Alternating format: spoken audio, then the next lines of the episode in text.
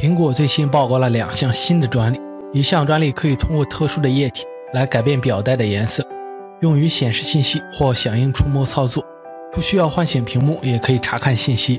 第二项专利将改善 Apple Watch 和配对 iPhone 之间的关系，让设备实现无缝使用。当有消息推送时，Apple Watch 会首先收到消息；当 iPhone 被拿出来的时候，才会在 iPhone 上显示。这是怎么方便怎么来喽？三星最近在开发中低端系列智能手机，正在准备2017款 Galaxy A9。这并不是唯一一款 A 系列新机，新一代的 A3、A5、A7 也在筹备当中。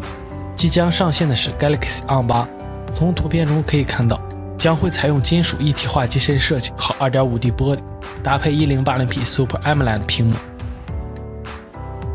对于锤子 T3 这款新机，老罗在微博上表示，锤子 T3 已经开始进行量产。发布会的时间也即将确定。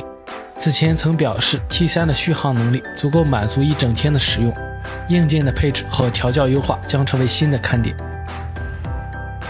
最后来看一下小米 5S 的消息，发布会的宣传海报中是一个指纹识别图标，可以看出将采用电容式指纹识别，成为全球首款采用该技术的手机。